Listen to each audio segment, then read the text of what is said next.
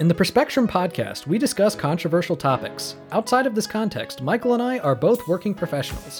While doing the show, we are not acting as agents or representatives of our respective institutions, and none of the views that we express reflect the outlooks of our employers. So don't come to my office and throw toilet paper at me. And I don't have an office, but don't come to my cube.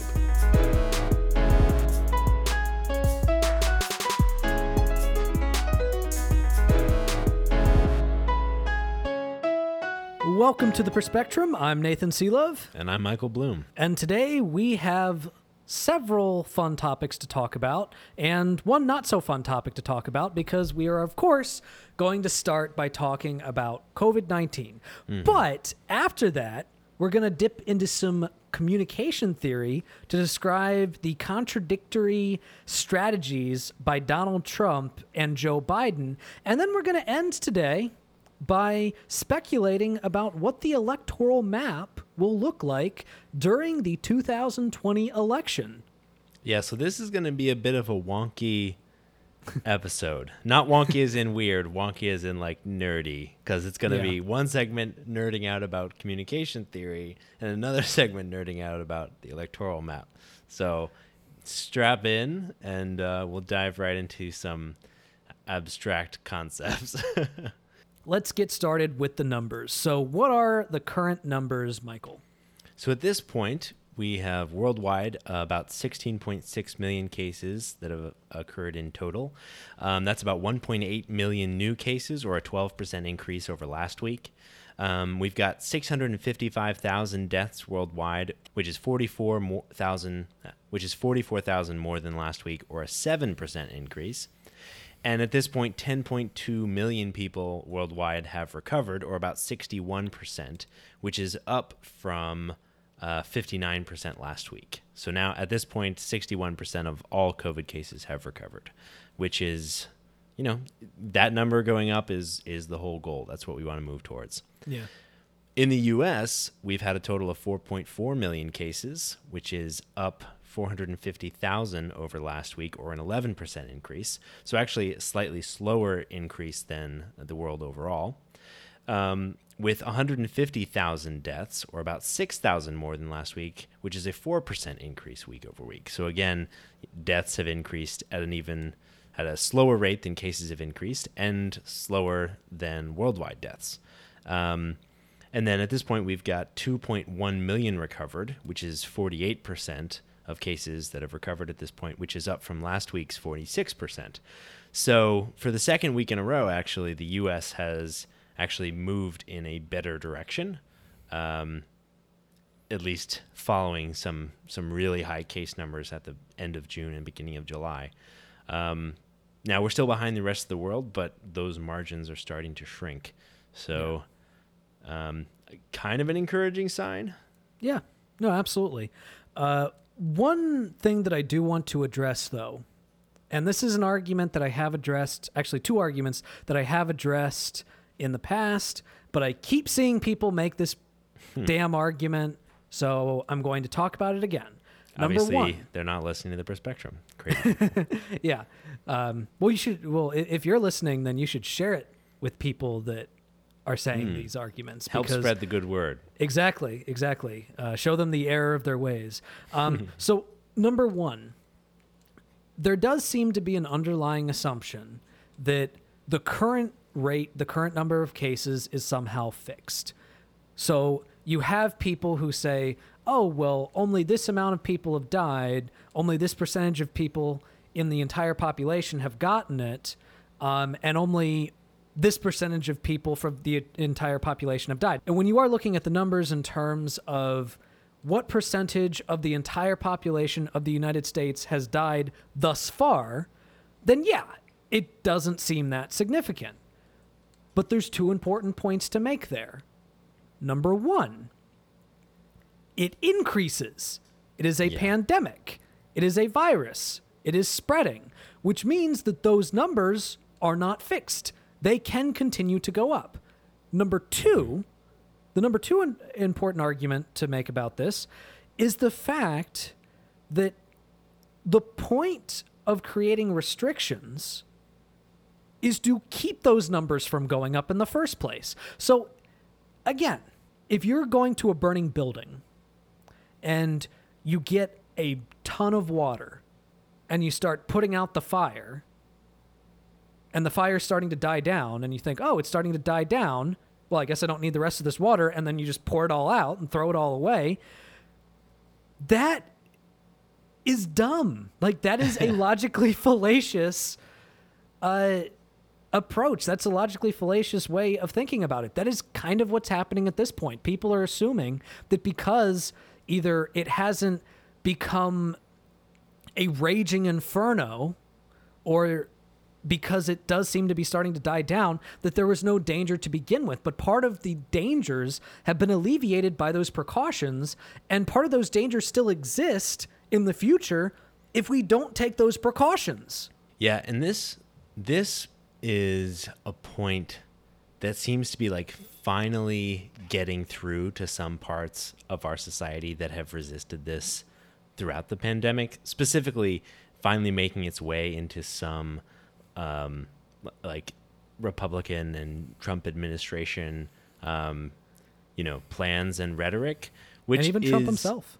and even Trump himself, yeah, which is which is heartening, definitely because, you know, there's a reason why the phrase is better late than never than, you know, and it's not you know just shame on you for being late. Yeah. Well, don't punish don't punish the dog that comes home. You know. yeah, yeah, exactly. Um, there is a tweet that uh, Donald Trump sent out on the twentieth, uh, June twentieth, uh, and I just want to read this tweet because it's it's a tweet that I'm going to praise, but like there's so much to it that is just laughable, but I'm still going to praise it. So he said, "quote." We are united in our effort to defeat the invisible China virus, and many people say that it is patriotic to wear a face mask when you can't socially distance. There's nobody more patriotic than me, your favorite president. so many parts of that are so wrong. Yeah. Oh, like, first awesome. off, let's be clear. The fact that he's referring to it as the China virus, that is nothing more than an attempt to deflect from the fact that up till to this point, um, the Trump administration has had an absolutely abysmal response to the coronavirus outbreak. Um, for a while, they just decided, okay, let's just try to ignore it and maybe it'll go away. And then obviously it didn't go away. And they saw their poll numbers and they realized oh we actually have to do something about this. So that's really the only reason why they're talking about it. Um, number two i mean obviously it's just it's always silly when he makes his hyperbolic statements of there's nobody more patriotic than me Yeah, your yeah. favorite president it's like have you seen your approval rating i mean Also, you are mm. constantly trying to like develop conflicts of interest with hostile nations, like set, selling, you know, setting up hotels in Moscow and whatever. it's Yeah. like now, all of that being said, I think that overall his approach in trying to persuade people to wear a mask is absolutely right. yes, I think that um, this is probably one of the first times I've ever seen him use the word patriotic in a way that was actually productive Yeah. and not like nationalistic. Um, because again, patriotism is about loving your country and loving the people in your country. And if you love the people in your country, then you would want to make sure that they're protected. So using the rhetoric of, you know, it's not just it's not just polite, it's not just responsible to wear a mask, it's patriotic. Yeah. That is the type of language that is going to appeal to his supporters. yeah, and he knows, you know, he knows his supporters, right? If Yeah. there's anything that he is in tune with, it is it tends to be like his his voting block, and so, you know, we've been pushing this whole time for him to leverage the influence that he has, leverage the um, surprising amount of support and followership that he has among you know his certain group of people to get them to do the right thing. And even though it's been four months since his CDC uh, first recommended that everybody wear masks, and at which point he said. With the masks, it's going to be a really voluntary thing. You can do it, you don't have to do it. I'm choosing not to do it, but some people may want to do it, and that's okay. but now finally he's getting to the point where he's saying that it's actually a good thing. He said, quote, "We're asking everybody that when you are not able to socially distance, wear a mask. Get a mask. Whether you like a mask or not, they have an impact, they have an effect, and we need everything we can get. I will use it gladly. Anything that potentially can help is a good thing." Like the difference in those two statements is amazing. And like the that that last statement almost sounds like the words of a leader trying to help a nation. Yeah. It's it's so you pretty know he astounding. didn't write them. Yeah, exactly. Someone else, someone else tweeted those. Um, but yeah, But- so only four months too late, but better late than never. So all of the all of the same caveats still apply in this situation. You know, the damage that has already been done as a result of inaction has already been done, which that in and of itself should be disqualifying for Trump to become reelected. Yeah. Um, there's the caveat that he is definitely still trying to deflect blame from China. There's the caveat that he is definitely been against this from the beginning and now he's kind of pretending oh no i was never against it. You know it was Yeah. totally totally always for wearing a mask. You know i think i look cool in masks. Um, all of those caveats still exist but we do want to make sure that we don't punish the dog that comes home and this is a positive approach and if he can get more people to wear masks especially his supporters good. That's a good thing. Yeah. Yeah, and just to put some numbers behind that, I mean, maybe it's kind of a chicken and egg thing because we it's this timing is a bit suspicious. Like he was pretty much not concerned about coronavirus stuff until it started hitting more rural states um, and more red states. Um, so as as cases in, in, in those more traditionally Republican case uh, states have spiked, and the um, popularity of Republicans and Republican leadership has declined, um, it seems like that may be an inciting factor for, for this change in rhetoric. But whether, you know, whichever way that coin lands, we know that Republicans are starting to take this more seriously than they did before. So, a, a new study from Axios um, came out and it found that 45% of Republicans now say that they're wearing masks all the time when they leave the house, which is up from 35% at the end of June.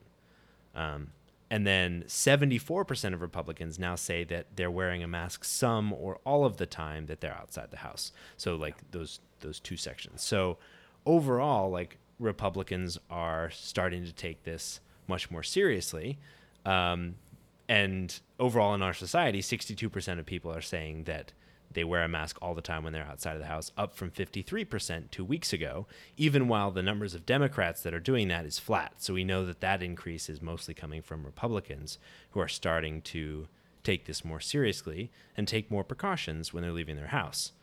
Um, and, you know, we know that this change in perspective or change in action, I should say, um, is is because you know more people are starting to take this seriously, and if if it's like a partisan battle that gets people to to gets like leadership to actually lead the country in a good direction, that's fine, um, because whatever I guess gets you there. Um, a recent Reuters poll found that 27% of respondents to the poll believe that a candidate's uh, plan to help the nation recover from the coronavirus is the most important factor in determining their vote, while 21% uh, prioritized plans to create jobs and boost the economy. So it seems like just a huge portion of the, the American voting public is starting to indicate that they, one, think the virus is dangerous, two, they want to protect themselves and others from the virus, and three, that's going to influence their voting decisions come November. And all of that is colossally important.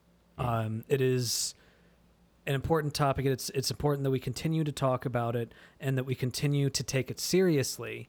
Uh, we flattened the curve for a little bit, and then we got lazy, and it's been shooting back up. And there are lots of countries in the world that were able to get a handle on the coronavirus and they're starting to reopen more things. Mm-hmm. And you know, I'm tired of quarantining. Yeah, We're all too. tired of that. I'm Yeah. tired of working online. I'm tired of, you know, wearing a mask. I hate wearing a mask. I absolutely hate it. I you know, I'm on the autism spectrum. Like that does not feel good on my face. Mm-hmm. You know, I am really looking forward to being able to go out in public again and not have to wear a mask and actually like see more than, you know, two people. I'm a huge I'm a huge extrovert. Yeah. uh, this like this has been great for my wife who's, you know, an introvert. Uh, I mean, it's not hasn't been great for her. Like obviously there's still a lot of struggles, but I think that for me, I really like my energy comes from interacting with people. And that just hasn't that just hasn't been there. So we want this to wrap up and to the extent that any action that the Trump administration takes is making it at least more viable, then that's a good thing. Now, Yeah. there's still a lot to criticize. Uh, he is reiterating threats about uh, the reopening of schools, where he's saying that he's going to withhold funding from uh, people that uh, fr- from uh, localities that don't reopen schools, and he also threatens to take that money and basically give it to, to private schools and religious schools and charter schools and and uh, homeschooling.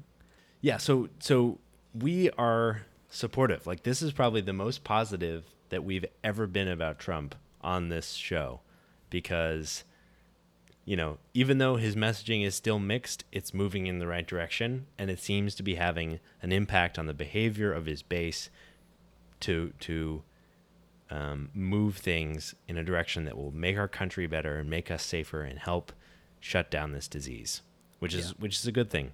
On another note of good news, um, we actually have some pretty exciting progress on the vaccine front. Um, so at this point, the U.S. government has invested over three billion dollars in trying to create a coronavirus vaccine, which is you know a hefty sum of money. You know, it's it's nothing compared to what we spend on you know aircraft carriers, but it's uh it's definitely a big investment. And there are currently six major U.S. pharmaceutical companies that are making progress and receiving these funds um, in order to create a vaccine.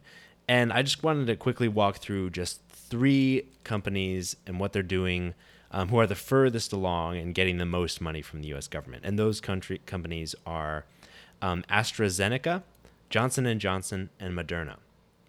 So uh, AstraZeneca is is um, receiving about 1.2 billion dollars. So you know almost half of the total U.S. government funding, um, and they are um, partnering with Oxford University, and they're actually going to be moving soon into phase three, so large scale human clinical trials um, in England, and then potentially moving in phase three in the U.S. in August.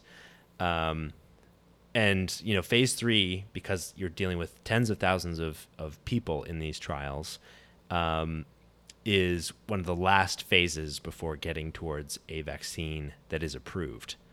Um, now, one potential drawback is that this particular vaccine uses a, a delivery mechanism. So that's the technique that the actual vaccine uses in order to cause your body to build up an effective immunoresponse to the virus. Um, now, this particular delivery vehicle mechanism has been studied in clinical trials, but has actually never been approved um, and put on the market. So, you know, they're moving into phase three clinical testing. They've, they've they're well funded, so potentially a good thing, but still some question marks about about the overall vehicle. Um, Johnson and Johnson is actually using the same delivery method, um, and they've received 456 million dollars so far, and they're also expected to move into phase three clinical trials in September, um, with obviously a slightly different formulation of the vaccine. And then Moderna um, is expected to move into phase three in July with a study of over 30,000 um, participants. And so they've received about $430 million from the government. And um, they're actually pioneering a whole, a whole new kind of vaccine delivery mechanism that has been tried somewhat um, in some clinical trials, but again, has not ever been approved for use on the open market. So, fingers crossed. We've made tremendous progress really fast. We've invested a lot of money. I hope that at least one of these clinical trials, um, you know, really gets off the ground. If if they did, you know, we could potentially see a vaccine in you know that really aggressive timeline of like a year and a half or so that that we were originally trying to, to aim for. So pretty exciting stuff on that front. Yeah. No. Um, one thing that I wanted to say, real quick, about the whole vaccine thing. I just want to speak to some of our anti-vaxxers in the audience because I know we probably have several of them. I don't know. Hey. They might have all fled from us by this point. Hey, y'all. I know that you and I haven't necessarily gotten along in the past. I mean, if you watch my YouTube channel, you know, I've I've said some things about you. How you scorn the autism community, you know, how you're so intellectually bankrupt that even presenting facts with you just reinforces your own preconceived notions about your correctness. But hey, just this once, just this once, just don't. Please, just don't. This has been an entire global pandemic that has shut down the world con- economy, has created basically a depression in the entire country. And if y'all fuck with herd immunity, I'm going to be pissed. like if we if we're able to get a vaccine that uh, does reinforce herd immunity, and there are still concerns that I've heard from uh, several experts about how coronaviruses do mutate very quickly. So the question as to whether or not a vaccine will be effective permanently is still up in the air. But it at least can create a sense of herd immunity and prevent it from spreading. And if we prevent it from spreading, then we end this. So please, anti vaxxers, I know that you probably hate me. And to be honest, this message is probably not that persuasive. I've definitely I've definitely been more persuasive in the past. But I'm begging you. Just this once. Just this once. Just don't. So if you are not an anti-vaxxer and you think that, you know, what are these guys talking about? There aren't that many anti-vaxxers and probably no one listens to their show. Well, just just a quick fact. 45% of Americans say that vaccines do not cause autism in children, which means that 55% think that they it either does cause autism in children or they're not sure. Yeah. So let me just say vaccines did not create autistics. However, autistics probably created vaccines.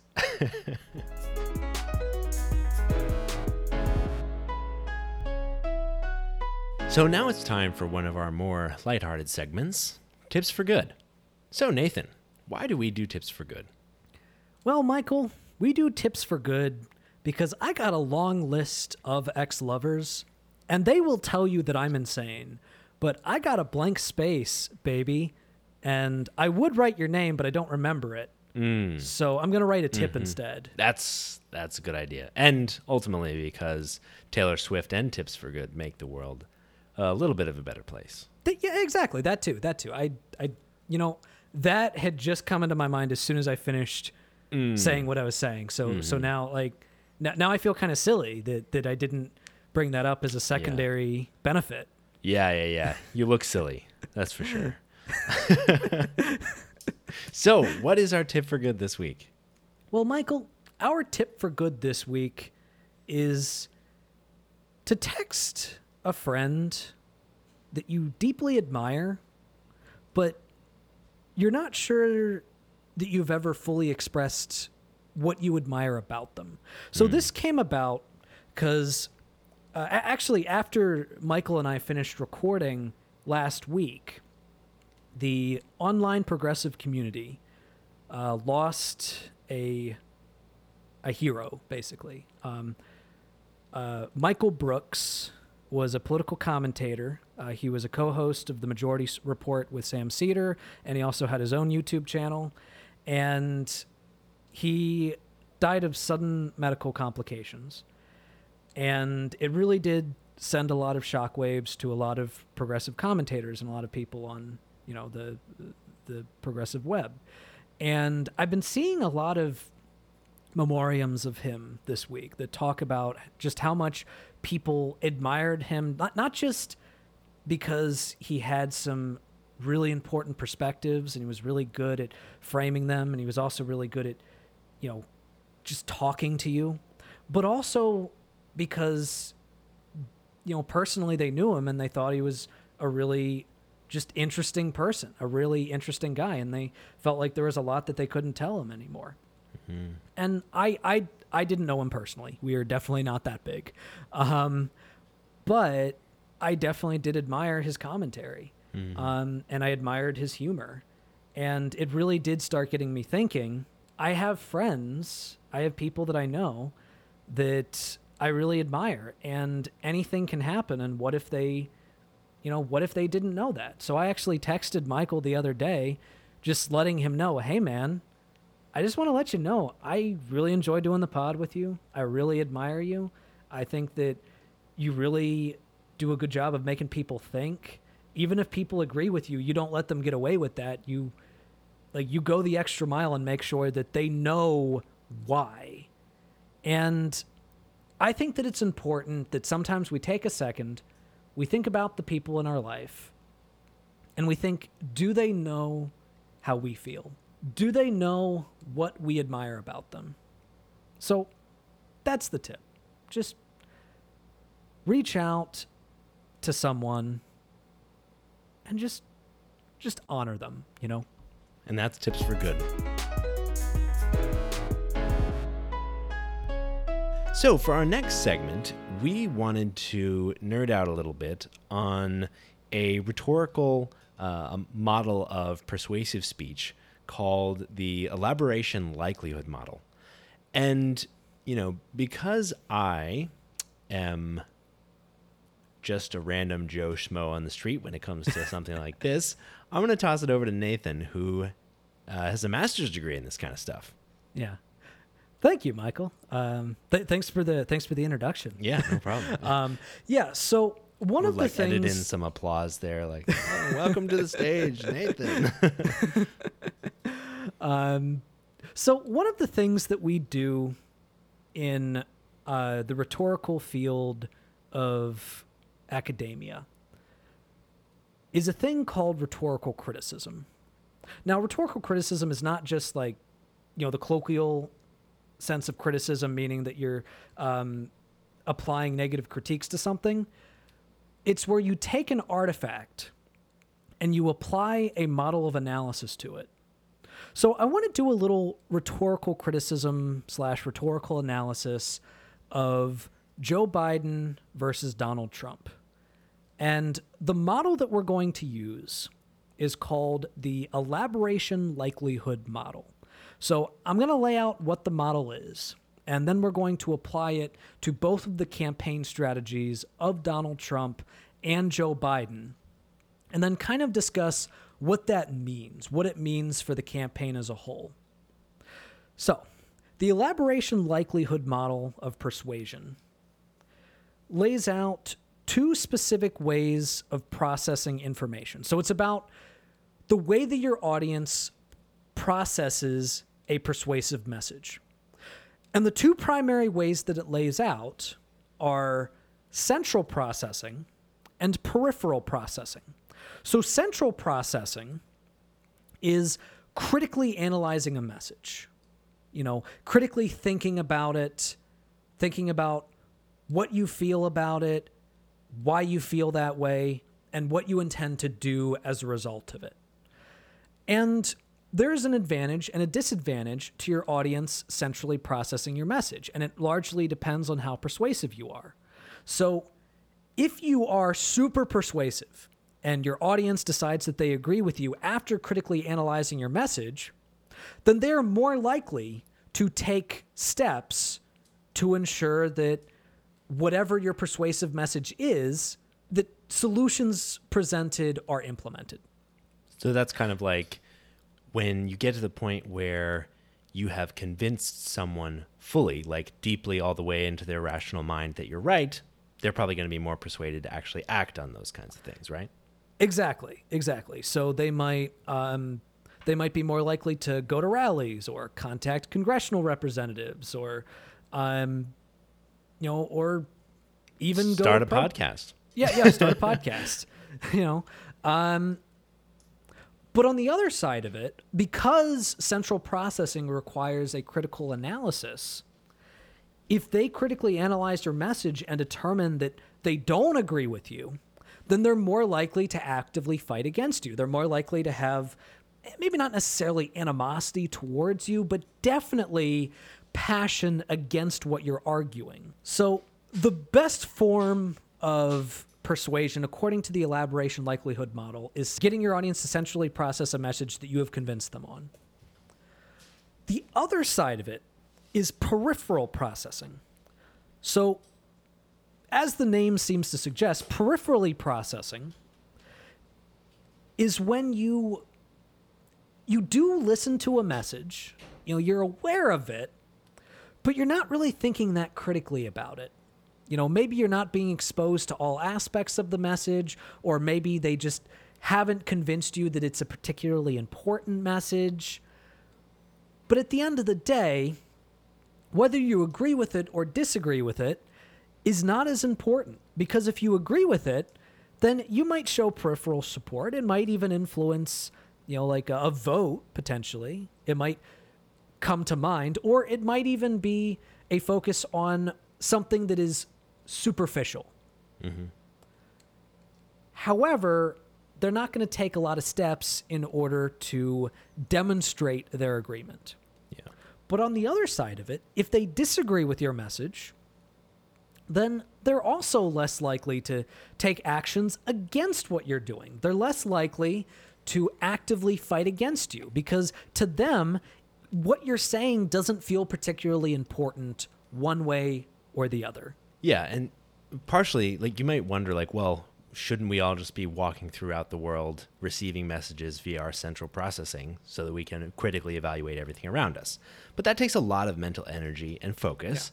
And the reality is that the human brain makes millions of calculations every moment about things around them all the time. You know, like, and we're very good at making calculations about particular things. Um, Yeah. Like you can meet someone and within seconds of knowing them determine whether you like them or not, based on a lot of availability heuristics, which are processed via peripheral processing system. So like, Yeah. and so if someone stands up in front of you and moves and speaks in a way or and is dressed in a way that lends them credibility, those would be things processed via a peripheral Yeah. uh, system, right? Yeah, yeah, exactly. Um, another another example that I would give. Uh, this is this is something that I talk about in my class, so I'm used to giving examples. Uh, one example that I give, which isn't even necessarily about persuasion, it's more about your approach to it. So, I really enjoy action movies. Um, I really enjoy bad action movies. I, I I enjoy watching Sylvester Stallone movies, and I've never seen a Sylvester Stallone movie that was objectively a good movie.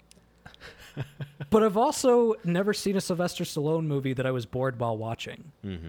So for me, I peripherally process most action movies that I watch because I'm looking at a lot of superficial aspects of it. I'm like, "Eh, it go boom, Yeah. you know.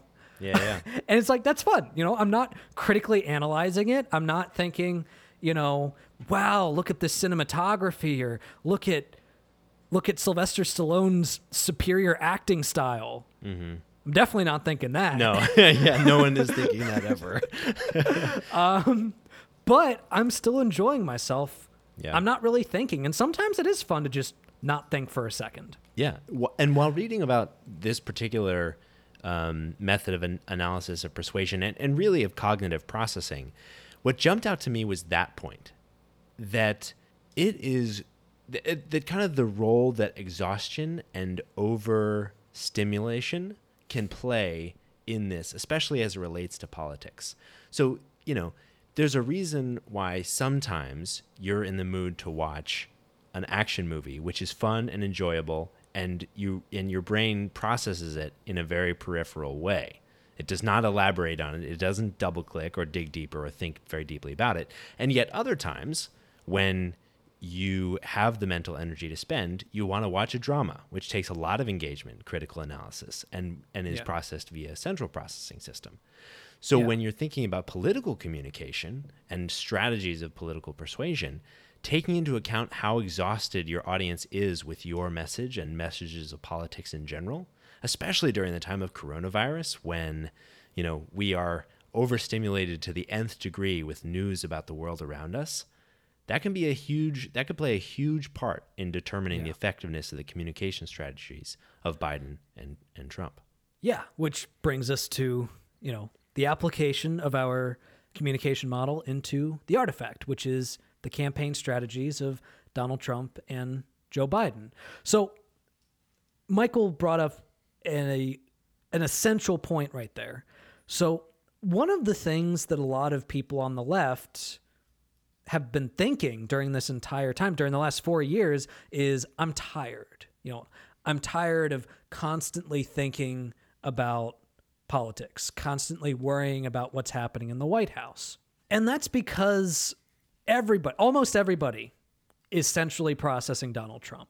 Now, what that means is that his supporters are avid supporters.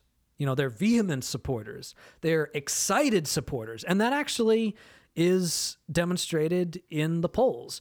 There's an Associated Press poll that came out recently that actually showed that the difference in excitement between Trump supporters and Biden supporters was um, 42% for Trump and 31% for Biden. Mm. And that is that's a huge gap. That is an 11% gap. So people are not really that passionate about voting for Joe Biden, but people that are voting for Donald Trump are super passionate about voting for Donald Trump. Mm-hmm. And it's because they're centrally processing his message. And if they're centrally processing it and they decide that they agree with him, then that is extremely powerful for his campaign. That is extremely beneficial for his campaign. But the problem with him right now is the fact that most people are centrally processing it and they don't like the conclusions they're coming up with. Like they're looking at the fact that hundreds of th- that over 100,000 people have died so far of COVID. They're looking at the fact that um, we don't have a UBI right now and we're heading towards a major issue with foreclosures and uh, evictions because people don't have the money to pay rent. And as soon as rent freezes are lifted, a lot of people are screwed. They're looking at the fact that from the very beginning, he wasn't taking this virus seriously, and that has exacerbated the problem throughout the United States. And even though we did give him a little bit of credit today for shifting his mm-hmm. rhetoric, that doesn't change the damage that has been done. And most people Yeah. are seeing that, and they're vehemently against that. Mm-hmm. So, what that means is that people that are against Donald Trump are really against Donald Trump. So, what does that mean for Biden? Well, people are peripherally processing him. And that's kind of been his campaign strategy. I mean, And note that that wouldn't be a winning campaign strategy normally against an incumbent without the kind of craziness that has happened and probably without the incumbent being Donald Trump who, who shoots himself in the foot enough that when you think about what he's doing you reject it. But like but norm like traditionally you all of the you know awareness that you have of the incumbent allows you to you know think about them in a generally positive way or a neutral way and not have to like and not have to process new messages. So because you don't have to get to know this candidate at all you may be cognitively biased towards just favoring them from out of Yeah. just cognitive laziness yeah.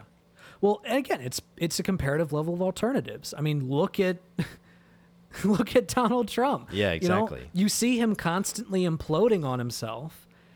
And, you know, there's Biden sitting in his basement. And what I think is kind of funny is when Donald Trump criticizes Joe Biden for just like hiding in his basement, it's like, yes, he's doing that, but I would I mean, I think there should be some recalibration there where you look at it and say, well, yeah, he's hiding in his basement. He's doing nothing. He's not campaigning. He, he's hardly campaigning. Every now and then he'll come out of his basement to be like, things would be so much better if they weren't so bad. Which is like, that could be the Biden slogan. I think that's. Yeah, exactly. like that should be the Biden slogan, you know? Yeah. Because that that's all you need right now. Yeah. Because, yeah, and and the thing is, even with the fact that we're not seeing Biden, he's still kicking your ass, Donald. Yeah. Yeah, yeah, yeah. Yeah, and unless Biden goes and does something that makes people wake up and pay attention to him more critically and Yeah.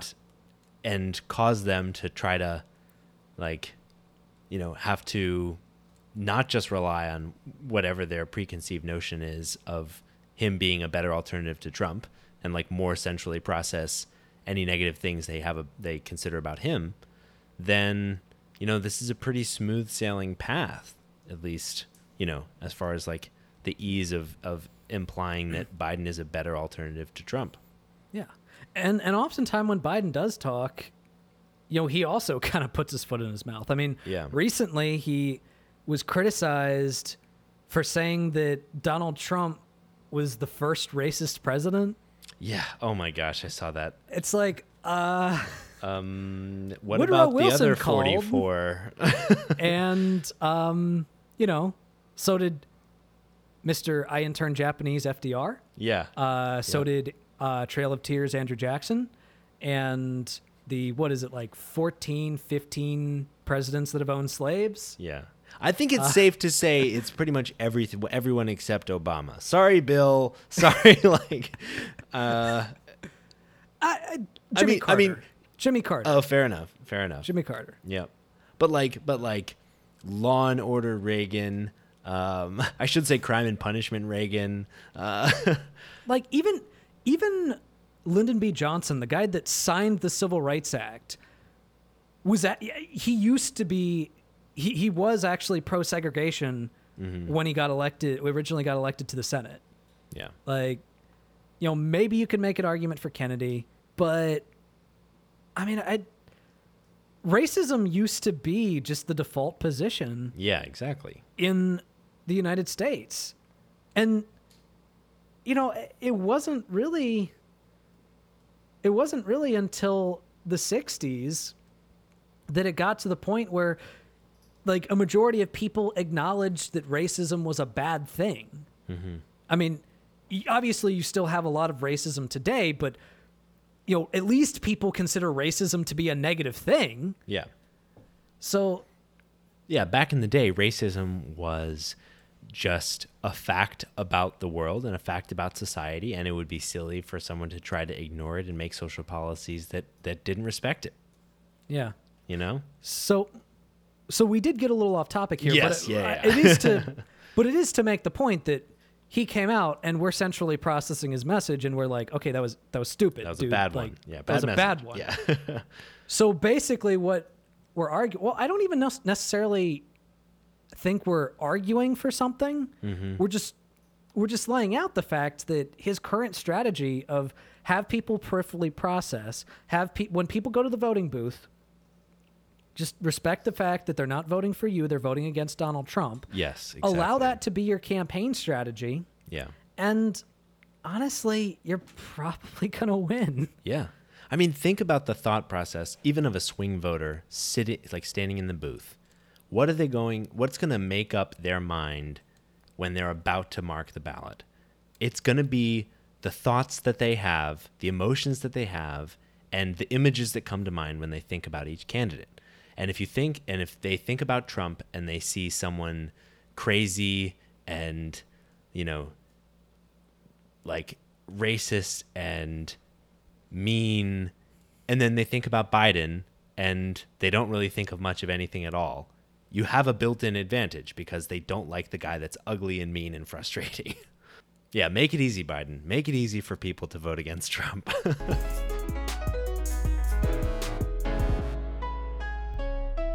And now it's time for one of our favorite segments, Ass hat of the week. So, Nathan, who is our ass hat this week? Well, Michael, our ass hat this week is Florida Representative Ted Yoho, which probably comes as a surprise to nobody who's been paying attention this week. yeah, seriously. Yeah, he he um is a pretty he was a pretty obvious ass hat this week.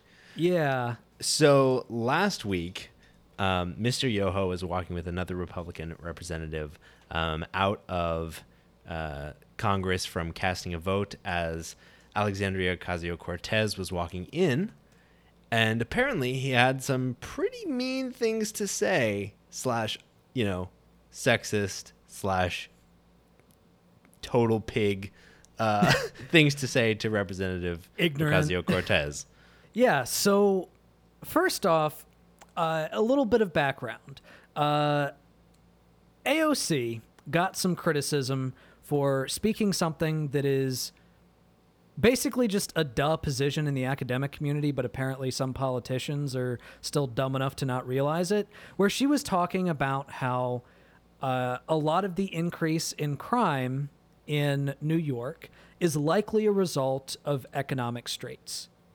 Uh, we have talked about several times on the podcast how poverty increases crime.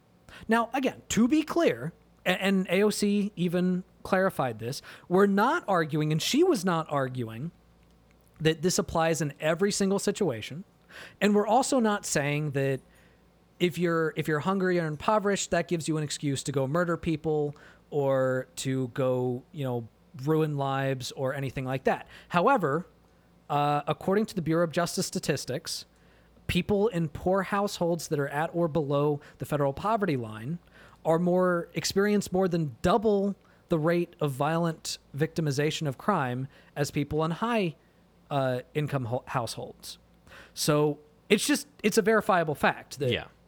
crime increases with economic straits. It's it's a fact. And ultimately, you can hold simultaneously the positions that crime is bad and that we want people not to do crime and generally in society we have to punish people that do crimes and yet also believe that there are better ways to address crime and solving the fundamental inequalities and uh, desperation in our society is going to do a better job addressing crime than just throwing people into prison. You can believe all of those things at the same time. Yeah. So, anyways, he apparently took issue with this, and he accosted AOC. He accosted Ocasio Cortez, um, by first saying, "Do you really believe people are shooting and killing each other because they're hungry? You know, you're unbelievable. You're disgusting." He said, while wa- wagging his finger at her, which is always a weird thing that people do. Mm-hmm. Like, I, don't- I don't know, I don't know why people do that.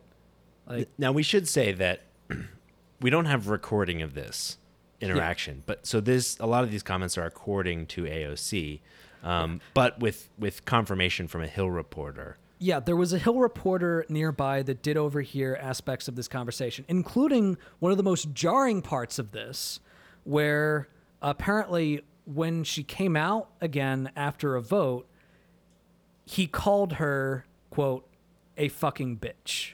which is disgusting and astounding. And and remember guys, we are supposed to be able to expect more from our representatives than we expect from some drunk idiot in the corner of a gross bar. Right? Like that's the kind of language and interaction that you might expect as horrible as as it is in in the the worst dregs of our society. And then here it is standing on the Capitol steps. Yeah. And interestingly enough, AOC even pointed that out. Like she was addressing, um, well, first off, Yoho made this non-apology Yeah. where he denied that he ever that he ever called her that. Uh, but again, we do have a Hill reporter that was apparently standing nearby that had overheard it, and you know, it, it's it's a reporter. I would say that's a relatively independent party. Um, so I'm very inclined to believe that account of this. Um, so he denied that he said that. He said, if my statement was misconstrued that way, I apologize that you my, took it that way. My two word statement saying Yeah. only that you are a particular noun. Yeah. Um, and then and then he he ended it with this weird thing where he said, "I will not apologize for loving my God and my country." And it's like, no one, what, what? No one's. That's no one's asking in- you to do that. Yeah, no one's asking you to do that. You know, love your God, love your love your country. Like that's that's great. You know, You're all too scared to post this picture of an American flag. But but he also he also basically tried to point out the fact that um that because he has a wife and a daughter that that means that he's somehow like a better person. He's like oh i would never say that because i have a wife and a daughter. And then aoc kind of hit back by basically saying seriously? You, you think that makes you a good person? Mm-hmm. like and eh, this this whole interaction just really does demonstrate um what the type of shit that women have to deal with like one of the things that i admired I, I i watched i watched the speech that she gave kind of um in response to this and one of the things that she, that she talked about was it wasn't that jarring to me because i've heard that type of language as you know when i was a waitress when i've had to throw people out for using that type of language or even just in the street in the subway but that's the problem the fact that i'm like i'm used to hearing that and it's not jarring yeah. um, so, and, and I think there is definitely an argument to be made that if she were not a she, then that conversation probably would have gone differently. Yeah. Yeah, and even if it even if it didn't, we we certainly know that there would not be the history of experiences like this in the recipient's life that this is emblematic of. Right? Like I have never been called anything like that. And I Yeah. I just don't have to worry about those experiences in my life as a male. Yeah. And so if someone did call me that, you know, tomorrow or the next day or whatever, I would hear it. It would be surprising. It would be frustrating, but it wouldn't be emblematic of experiences that I have had to deal with and put up with and overcome my whole life. And also, he's just wrong on the substance. I mean, first off, he's straw manning her position. She was not saying that um, she's not trying to justify killing by, you know, because people are hungry. And she specifically said, like, obviously that's not what I'm talking about. And again, this is a, like, this is just a well known, verifiable fact among academics that apparently is not politically correct to say in Washington. So at the end, we've spent a lot of time talking about this, yeah, but yeah. at the end of the day, congratulations, Ted Yoho, for being our Ass hat of the week.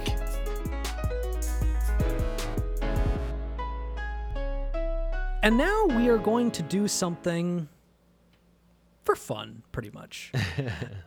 I mean, we're pretty far from the election at this point, and a mm-hmm. lot of things can change. Oh yeah. You know, there's there's often October surprises. There are a lot of ways that the election could go based on different happenings in the next few months. However, we're going to go ahead and say what our predictions are going to be for each of the states in the Electoral College, and we're also planning on sharing our maps uh, on our Facebook for you to take a look at them. And then after the election, you know, we'll relook at them and see what we were right about and, uh, you know, if we were wrong about anything. So, you ready for this? Yeah, let's do it.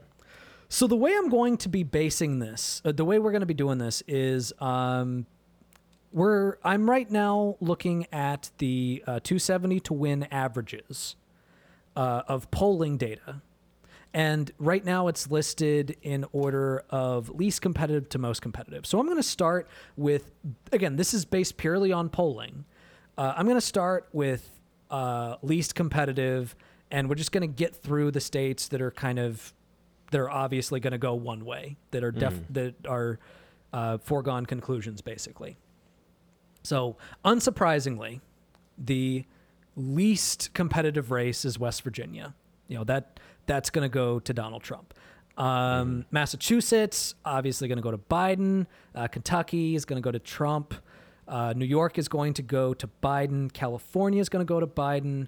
Uh, Maryland is going to go to Biden. New Jersey's going to go to Biden. Connecticut's going to go to Biden. Washington's going to go to Biden.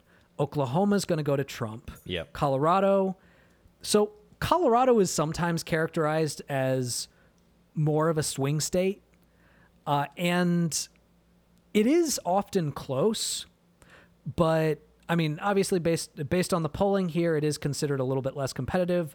Biden has a very significant um, Lead, yeah. advantage. In Yep. fact, it's like on average uh, net 17. Yeah. So yeah. that's that's pretty insane. yeah. According to the uh, Economist, he has an 85 to 99 percent chance of winning Colorado. Yeah. So I, I think we've taken a second, address that, address that it's been a swing state in the past, but I I don't think there's any chance that it's not going to go to Biden.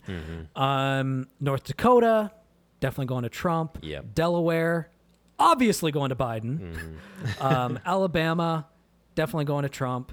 New Mexico, uh, sometimes again this has been characterized as a little bit more competitive in the past um, and you could probably characterize it as uh, maybe not safe but likely but again at the end of the day uh, new mexico does usually go for the democrats um, and I, I, I don't really foresee this uh, going to I don't foresee it going to, to Biden. It's it's going or to, to, to Trump. It's definitely going to Biden. Yeah, I think that's right. Um, Indiana, uh, it broke for Barack Obama in 2008, went back to uh, Mitt Romney in 2012, and it's been a solid Republican stronghold since then.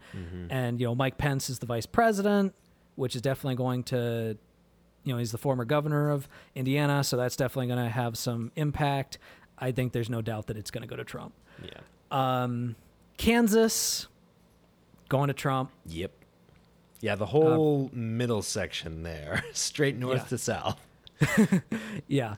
Uh, Virginia, again, it's been competitive in the past, Yeah. um, but it's been trending bluer and bluer and bluer. I, you know, Hillary Clinton did win it, not by a lot, but, um, but still a, uh, still a margin, and it's only gotten bluer. Mm-hmm. Yeah, so we had I a think, hu- like huge turnout for primary for the Democrats. Yeah. So yeah. So Virginia, Virginia's going to Biden. Mm-hmm. Um, Maine at large is going to Biden. Um, although there is definitely, I, I would say is definitely going to Biden. It might be a little bit more competitive, but I, at the end of the day, it's going to Biden. I think there is a argument that Maine's second district is likely going to go for, could go for Trump, uh, or Biden.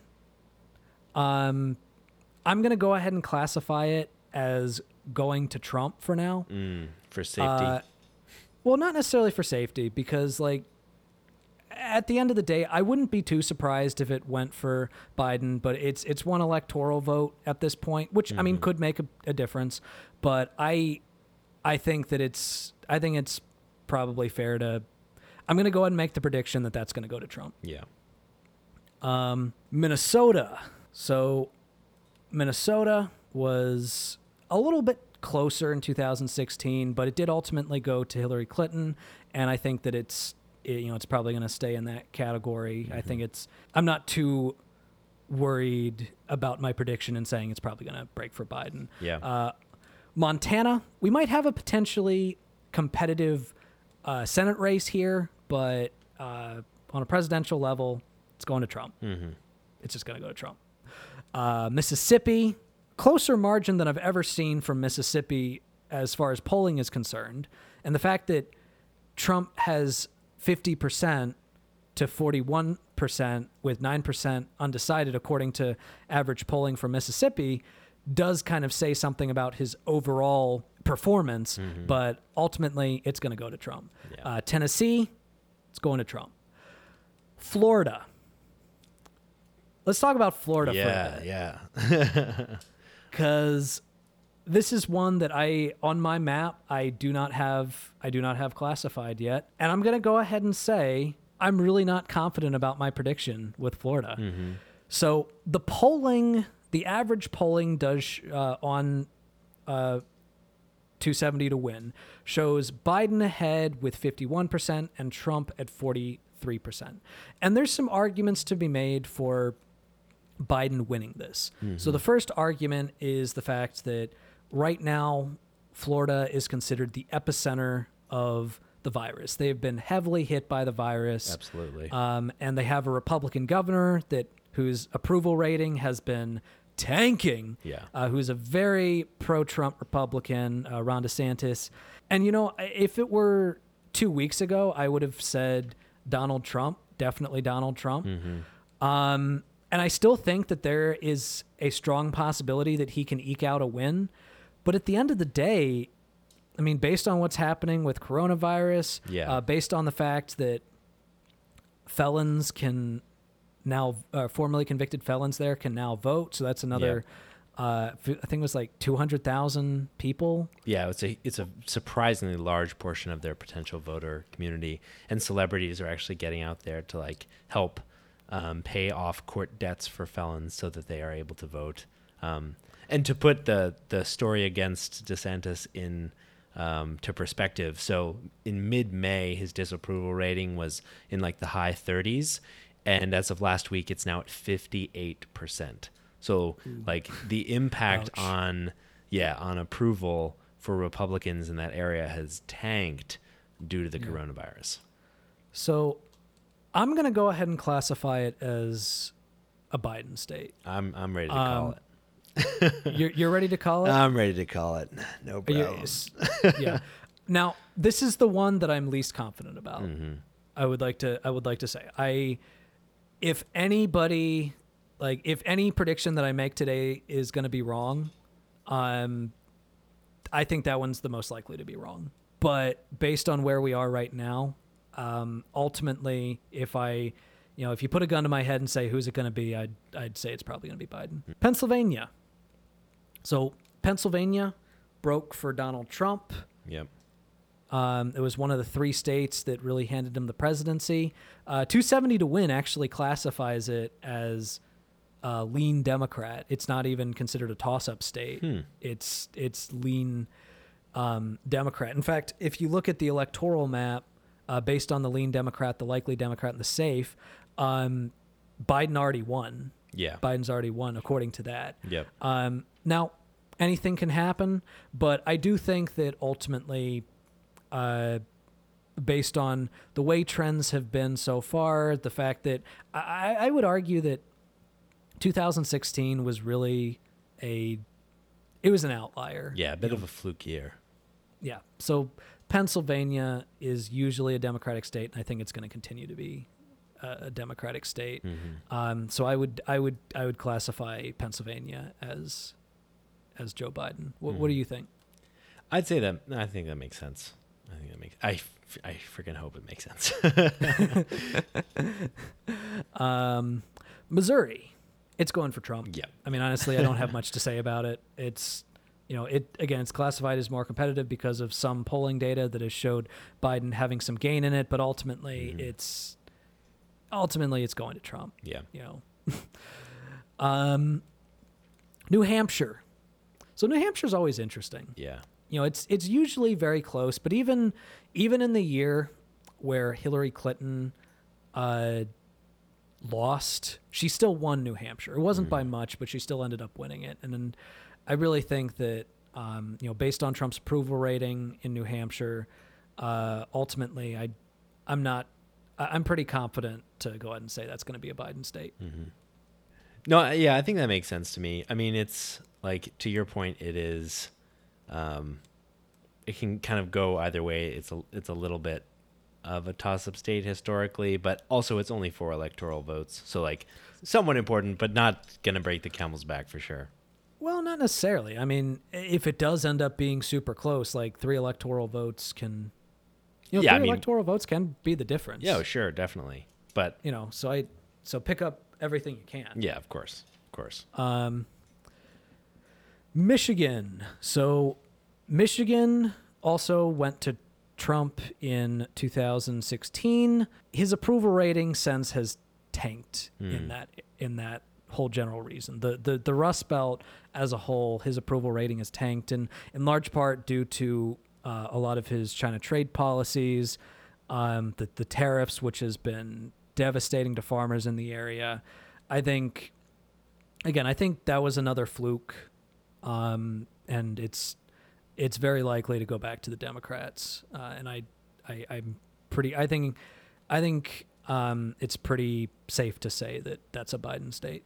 Yeah, yeah. I'd say that like uh, for a lot of the, um, the Rust Belt type states, like um, the ones that went for Trump in 2016 were kind of making a bet that knowing that the status quo wasn't hadn't been great for them, um, that maybe this upset New Yorker guy was gonna was gonna start you know giving them stuff that they could that would actually benefit them. But I think it, ultimately he's just showed so to be so callous to like their interests. Um, I Yeah. can't imagine that they're like even if even if some of the states go that way, they're I can't imagine that they're particularly avid supporters of them. You know. Yeah, yeah. Uh, Arizona. This is an interesting one. Mm-hmm. Arizona. I actually, this is an interesting one, but I'm still going to go ahead and say that I'm, I'm actually pretty confident about this classification. Uh, I think it's going to Biden. Oh, I'm, that's so Um, interesting that you say that. Yeah, I, I was thinking the same thing because it's kind of been trending that direction and getting some, like, um, you know, rallying from some pretty compelling Yeah, dem- moderate it's- Democrats. it's been trending that that direction. Um, the you know the Democrat there, the in the Senate, the Democrat who's running the Senate, uh, Kelly, he's doing really well in the polls. He's considered to be a favorite to win. Um, Joe Biden has been doing pretty well in the polls in Arizona, and it's also becoming a more diverse state. You know, I think that yeah, I think that ultimately Arizona has been trending more blue, and I think that this is I think this is going to be the election that ultimately uh, gives it to the Democrats. I I really do. Um, again, uh, That would be a pretty exciting win with 11 electoral votes. that would be a pretty exciting win. And again, I, you know, I definitely I will acknowledge that I do have a bias here. You know, I I don't want Trump to win, but that's just what it's looking like at this point, based on the data, based on past trends, based on current trends, and all that. Mm-hmm. Um, South Carolina. It's weird that South Carolina is considered like a little bit more competitive than Arizona, according to the polling. Uh, South Carolina is going to Trump. Yeah, I'd Like, say that's right.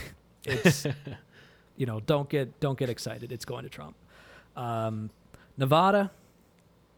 Uh, I would say, I would say again, a state that has been close in the past, but you know, based on the Senate race in 2018, based on overall trends of diversity, it has a very large Latino population, Latinx Yep. population. It's, I think it's, um, I think it's going to Biden. Yeah, I'd say that's right. Especially with their ability to, you know, mobilize some of their like union workforce and stuff that we saw with the uh, with the pri- Democratic primary out there. I'd say that, yeah, with with the it's been trending in that direction. Yeah. Wisconsin. This is another interesting one. And this is one that this is one that I'm also not completely sure about. But ultimately, you know, again, what, what we were talking about earlier, a lot of the policies in the Rust Belt has gotten people, you know, very um like very contemptuous towards Donald Trump. And let's also think about why did Barack Obama choose Joe Biden as his running mate in 2008? It's because he appealed to, to white people, the white working class. Yeah, And that is a major voting bloc in Wisconsin.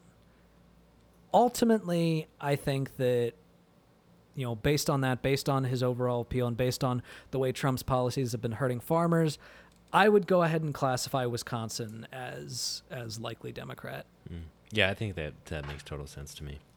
I agree. Yeah. Uh, Utah. it's going to Trump. I mean, What's funny is Utah has a large amount of people that are undecided, Mhm. according to this, according to you know the average. Uh, like 15% of people are undecided, and it's Trump up by 44 and Biden with 41%. Gotcha. Um, but it's probably just because I would I would argue that the heavy Mormon population of Utah has kind of historically been showing that they're not huge fans of Trump, hmm but they hate Democrats even more. Yeah. So like uh, they might have a low he might have a low approval rating in Utah, but ultimately they're not going to vote for Biden. They're going to vote for Trump. Yeah. I mean, So if if we've made any point again and again on this podcast about Biden, it's that you know he's not winning based on turnout, or at least not for him. Yeah. So unless people are against Trump, they're probably not for Biden. Yeah, exactly. Uh, Georgia. So this is considered a little bit more competitive, and it's been pretty close in the polls. Some have even shown Joe Biden ahead. I'm going to go ahead and classify this as a Trump state. Really? Yeah, I, I don't think Biden has a, I don't think Biden has a realistic shot. I mean, Stacey Abrams came close to claiming claiming the uh, governor's mansion, but I think that a combination of voter suppression and just it is still a fairly conservative state uh, is ultimately going to keep it in the Trump category. So I, I, I, I, would classify that as a Trump state. Yeah, I'm I'm less I'm less sure about Georgia, partially because of Stacey Abrams and the fact that you know some of the voter suppression tactics are were priced into Stacey Abrams' loss of the governor's mansion there. So, like I, I you know, it's it's all whether people can get out to vote is definitely up in the air, especially with coronavirus and with like attempts to restrict mail-in voting and things like that. Um, but I'd say like you know their history of of um, kind of messing with the ballot box may mean that that's uh, kind of already priced into their um, you know slight trend in the blue direction. Um, so we'll see. Yeah. So so if you were going to classify it, would you classify it as a Trump state or a I I'm undecided right now. I can't. You're undecided. too close. All right. Um so All right, well, let's let's move on to Iowa then. Yeah, you know better than about Iowa than than I ever could. Yeah. So, I was going to I was going to Trump. yeah, that wouldn't Um, surprise me. Like Even with the of- Rust Belt kind of theory there. even with the Rust Belt theory, uh, Trump ha- Trump has been sinking in the polls, um, and the senator, the person who's running for Senate, is actually doing very well against Joni Ernst, who's the current incumbent Republican. Hmm. Um, and I actually think there's a strong possibility that Joni Ernst is going to lose her seat, but I still think Trump's going to carry the state. Gotcha. Uh, I I remember um, when I lived there, there was a lot of excitement about the governor's race, which the Democrat was winning in almost every single poll, and it was classified that he was likely going to win, and then he ended up losing. I think, uh, based on that, I think ultimately statewide races tend to be, tend to favor the Republican in Iowa, and I, Hmm. I I don't have any hope that Biden's going to win it. I mean, it's it's going to Trump. Yeah, I can see that. I can see that. I mean, I I was like a uh a test tube for so many like questions about our our about the like political leanings of our country um and like the representation of of the Midwest. Forgot to classify Nebraska three. Uh, Nebraska three, I think, is ultimately going to be going to the Democrat to uh, Joe Biden, but I think Mhm. that um, that the rest of Nebraska is going for Donald Trump. Um, anyways, uh, Alaska polls are a little bit closer, but it's going to Trump. Yeah, I think that's right. I mean, you know, it's been trending blue in some ways, but ultimately, it's it's going to Trump. Mhm. Um, Arkansas. I don't even know why this is like considered this competitive. Arkansas is going to Trump. Yeah. I, sorry, but it's uh, yeah, yeah, not much more to say. North Carolina. This is an interesting state. yes, very. I'm gonna say it's going to Biden. Um, yeah. Based on, like, based on the black population, Mhm.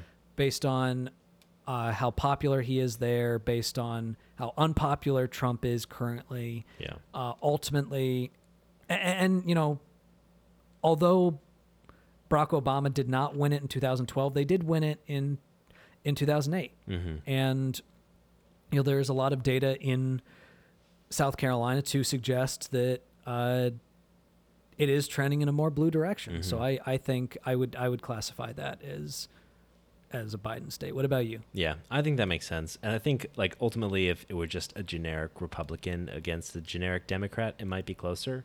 Um, but like given who the actual candidates are, um, I think it, that that makes a lot of sense to me. Yeah. Um, Ohio. As they often say, so goes Ohio, so goes the presidency. But I don't think this is going to be that that's going to be the case this time Mm-hmm. because I'm going to give Ohio to Trump. You think so? Man, I that'll do be, think that'll so. be a bit of a hit. Yeah. No, I I think Ohio's going to Trump. It has been it has been trending a lot more red. He won it fairly easily in 2000 uh in, in 2016.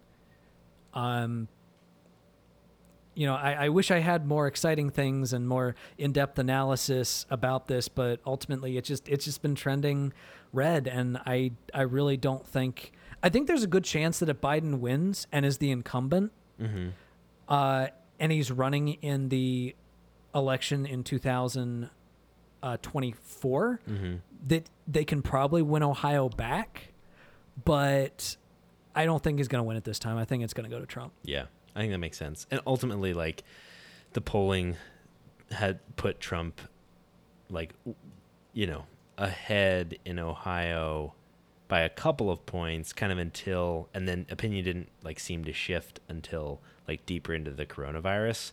And so, you know, if he's able to be successful at all in his messaging and you know, change in rhetoric around the coronavirus, it could totally swing that direction. Yeah.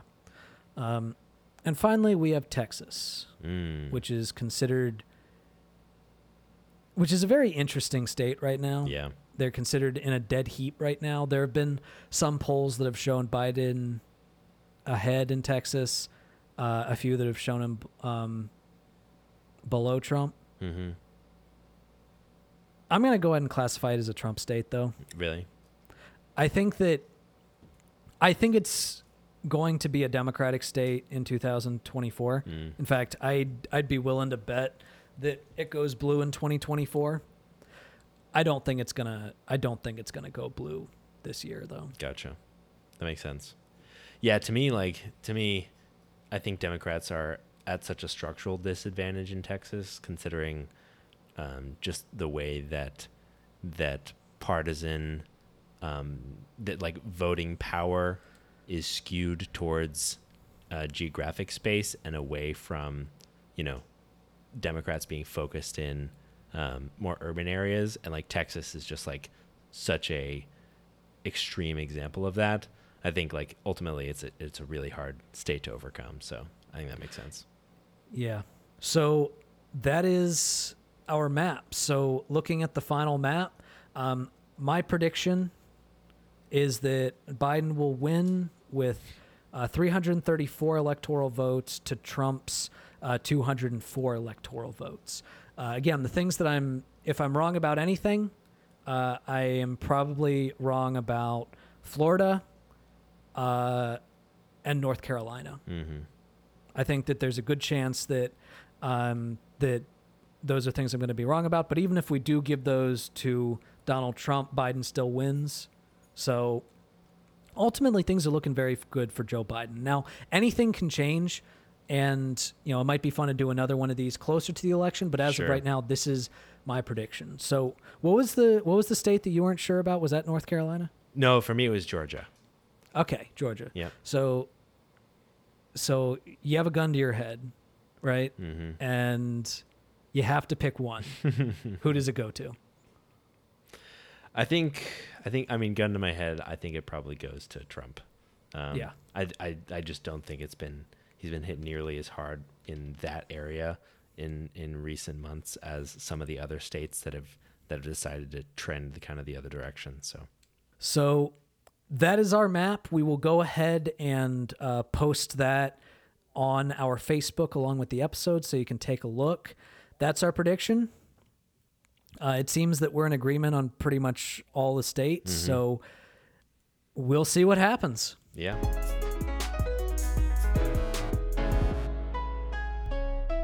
And now it's time for our last and most lighthearted segment, um, our highlights. So, Nathan, what was your highlight this week? My highlight this week was the end of it. um, I, it was a hell week for me. There was a lot of grading. Uh, the informative speeches for my community college students were due, and so that was uh, that was 40 speeches that I needed to watch and grade, and that was a lot.